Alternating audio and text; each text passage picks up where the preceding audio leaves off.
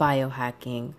I'm sure you've heard of this term before, and we're going to be talking about it today in regards to plants. So grab your cup of tea or whatever you're sipping on, and let's have this herbaceous conversation.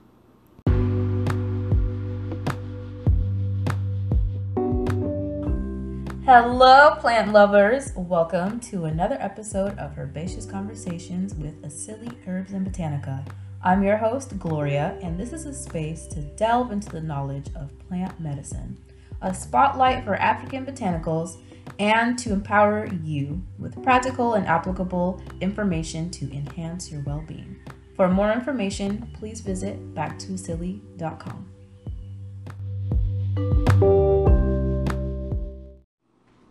I don't know about you guys, but regardless of the time of the year it is, hot drinks are always welcome. always welcome. And today I'm sipping on a lovely combination of cacao and moringa. I know the moringa might sound offsetting, but really the chocolate just offsets the earthiness. You just get a whiff. Oh, it's so good. Anyway, so and excuse the echoiness of this episode. We're currently rearranging things in our house. So I'm recording out of our kitchen and there's like a huge section that's empty right now. So, yeah, but anyways, so biohacking. What is it and how can you apply it in regards to plants and herbs? So, Dave Asprey, the CEO of Bulletproof, um, he gave a very unique description as to what it is, and I really loved his definition. And he described it as a process of using science, biology, and self experimentation, my favorite part, to take control of and upgrade your body, mind, and life that's essentially really what it is. And biohacking, so you can go two routes. So you can either go approach it via an organic way, so either utilizing foods, supplements, and plants, or a more so inorganic way. So this is, looks like you know using technology. Um, there's actually a term for this called transhumanism, which is essentially like merging the human body and technology to kind of make like a you know like the movie Terminator, um, essentially. Um, so using either technology or tinkering with genes. Now, biohacking was actually brought about uh, in the mid 2000s.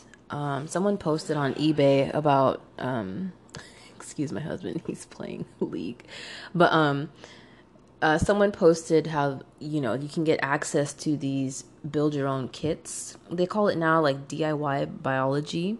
And someone posted on eBay that you know you hey you can come get these kits. And at the time it was a, a low key thing. But come around, you know, 2009, 2010, 2011, which is when I found out about it, that's when it really started to kick off. And then, you know, scientists, amateur scientists, and even professional um, scientists would create these open labs for people to actually come and participate in biohacking, essentially. And as a teenage girl, when I found out about this, you guys, uh, I was I was really excited. You know, and at that time I was into coding too, so I was like, yo, this is like coding, but in regards to your body, and it's freaking amazing. It actually triggered. It's one of one of the reasons why I actually went plant based years and years ago. But anyways, so yeah, essentially you can break down biohacking into those two methods, organic and inorganic. And in this episode today, we're going to be focusing on the organic methods, partic- particularly pertaining to the plants. So, the methods that we're actually going to be discussing today uh, they're they go a little bit deeper than just you know taking a supplement per se or eating certain foods. It's really about you understanding the reason behind why you're doing something, which is very important, right? You don't want to be taking something in your in hopes of this is gonna improve my gene expression, right? No, you want to understand how this chemical reaction is going on and how it's benefiting you. Um, so these methods they're really they're about three um, three main methods that actually date back to almost the beginning of human civilization. And these three methods include steaming or hot springs, foot soaks, and herbal teas. Now, what do all those three methods have in common? They all utilize heat, right, in some form or fashion. And I made, I created an acronym so you can um, really pinpoint, uh, you know, whether or not a method that you're using um, has the heat per se, right? So this heat stands for H is for help, E is for elimination, and transcription and or translation. Now, I won't get too geeky with you guys. I really try not to on this podcast platform.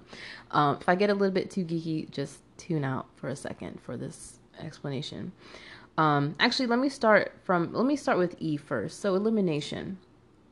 Um, now the body, there are certain areas in the body that have this eliminating function, particularly the lymphatic system, right? The intestines, the skin, and the kidneys.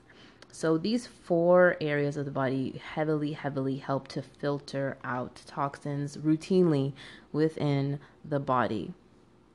Now we'll go into, well, actually, I'll say why this is important. So now this is important because you don't want the you don't want the toxins to be stored in your body, right? This actually proliferates proliferates the um, oxidation within the cells, which is what you do not want. This is what causes um, harm to your DNA, essentially.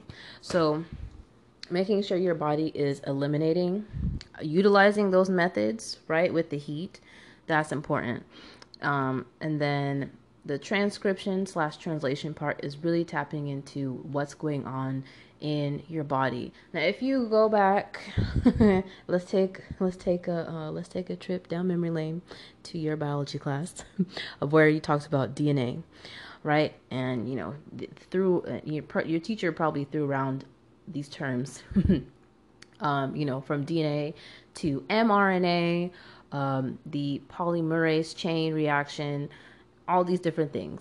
Now, this is very relevant, and I'll just briefly explain um, these processes.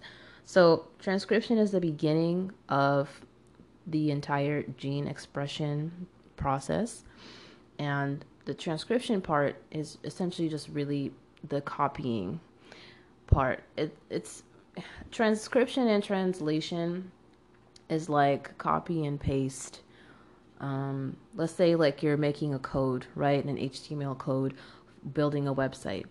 So it's essentially like copying a blueprint of one page and putting it into another one. That's essentially what's going on within your genes. So the transcription part is really just the beginning. Now the T can also stand for the translation part, which is also a very important essential component of gene expression. And that's because during this portion, um, this is where the proteins are created and um, multiplied, essentially, right? Polypeptides, um, which you've probably heard this before about how proteins are the building block of life. This is why, because proteins really proteins are your enzymes, they're your hormones. Um, they're really, you know, everything within your body. You know, within the a little one cell, there could be hundreds and thousands of proteins, all having different or specific functions. So proteins are that's essentially why proteins are really really important in the body. So that's just a brief synopsis about what goes on with your DNA um, and how it's, um, you know, multiplied and preserved or compromised. Um, I say compromised because if you take that process and reverse it, that's essentially what happens with, you know, like autoimmune diseases um, such as HIV and AIDS. But anyway, so that's the HEAT acronym that you can use um, so you can remember those three methods now let's talk about these methods and how they can benefit you in your biohacking process. Before we talk about the herbs, we got to talk about the methods. So, the first one being hot springs or steaming. Now, you can see this method prevalent across many cultures across the entire globe. Um, you know, from even my culture. I remember I was really upset when my dad said that. Um, there was a time where we visited um, home, and we came back, and he told us a story about how they would, um, like him and his friends, would go to the hot springs up in the mountains, and I just wondered. I was like, well, why didn't you take us there? but anyway, so hot springs are prevalent on all continents across the world. Um, and even when we lived in Germany, this is, is very embedded in the culture. You know, the saunas in Europe, it's a thing for a very um, important reason. Now, this steaming effect on the skin, it opens the pores, which helps to alleviate any trapped toxins within the skin. It also helps to hydrate the skin as well, which is important. So, that's the steaming aspect. And you can utilize um, different plants during this process. So I know that um, Native Americans, they will, I forget, what is it called? The tents where the name is escaping me right now.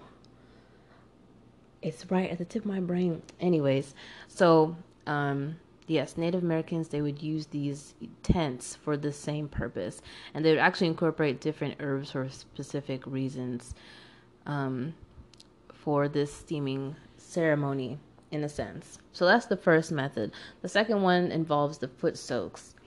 Now, if you know anything about feet, it's at the end of the body, and the way gravity works, um, foot soaks help to pull out toxins according to the way the circu- that the circulatory system works. And then the last method, which is herbal teas. Now, why herbal teas per se, right? When you can use tinctures or a poultice or a salve. Well, the special thing about herbal teas is it has that direct heating component to the plant that you're using, which helps to release, you know, different compounds within the plant, you know, the volatile oils, the alkaloids, these different compounds that are unique to the plant that you're using in the tea. And then when you're ingesting it, it's it quite it's uh, that's quite direct you, you, know via the ingestion versus you know applying it to the skin. It's uh much more it's more quickly metabolized uh, via ingestion so it's the quickest way to affect your body in any aspect now, the plants. I won't talk about the plants too much because I really just wanted to emphasize on the methods and why they are important and how you can use them. So, now with the plants, I want to challenge you. You can get creative and use different things. Uh, you can use what's available in your backyard, uh, right? Your native plants that are right in your backyard. Um, most of the time, they can be seen as you know, just landscape plants, right? But some of them actually do have some medicinal qualities, right? For example, um, what is it? Spiderwort. Spiderwort. It's a nice, it's a lovely purple flower. The bees love them. Chickens love them, apparently. My chickens were ravaging through a few of our bushes. Um, but it also has some medicinal properties to it as well. So, anyways, that's just one example. You know, tapping into your you know the plants that are native in your area. You can also, uh, if you'd like, you can source a previous episode where he talked about medicinal spices in your kitchen. Most of those, if not all of them, you can utilize for this specific purpose. Um, ginger is one of my favorites. You know, in regards to that list in that episode, um, just because it really it has that heating component in its uh, structure of the plant, right? It's stimulating and it's warming. So it really helps to drive um, the biohacking within the body. Now, ginger is very special. I will talk about ginger a little bit because research has shown that ginger has a neuroprotective quality to it. And that's because it has its, its main component is the gingerol right? So the gingerol helps it communicates with the nervous system um, and thus it helps to create like a you know like a safe encasing to the cells that are within the nervous system and especially pertaining to the brain region right? So this is why it's a uh, why it's considered a neuroprotective plant. So that's just one example of a plant that you can use. So i want you to get creative explore your different options in regards to biohacking your body with plants. I hope this was helpful to you. It's a very very interesting topic and i'll probably do um, you know more episodes about this in the future but i just really wanted to emphasize about those three methods utilizing the heat right heat help elimination and transcription and or translation so yeah um, apply this um, you know in your lifestyle habits and let me know how it goes. Please leave a review in uh, whichever platform you're using, whether it's Apple or Spotify. Um, let me know how this information is helping you and impacting your life. And with that being said, thank you so much for tuning in to this week's episode. Next week, we are going to be talking about different staple recipes within the home and how to spice them up with some herbs. All right, until then, take care.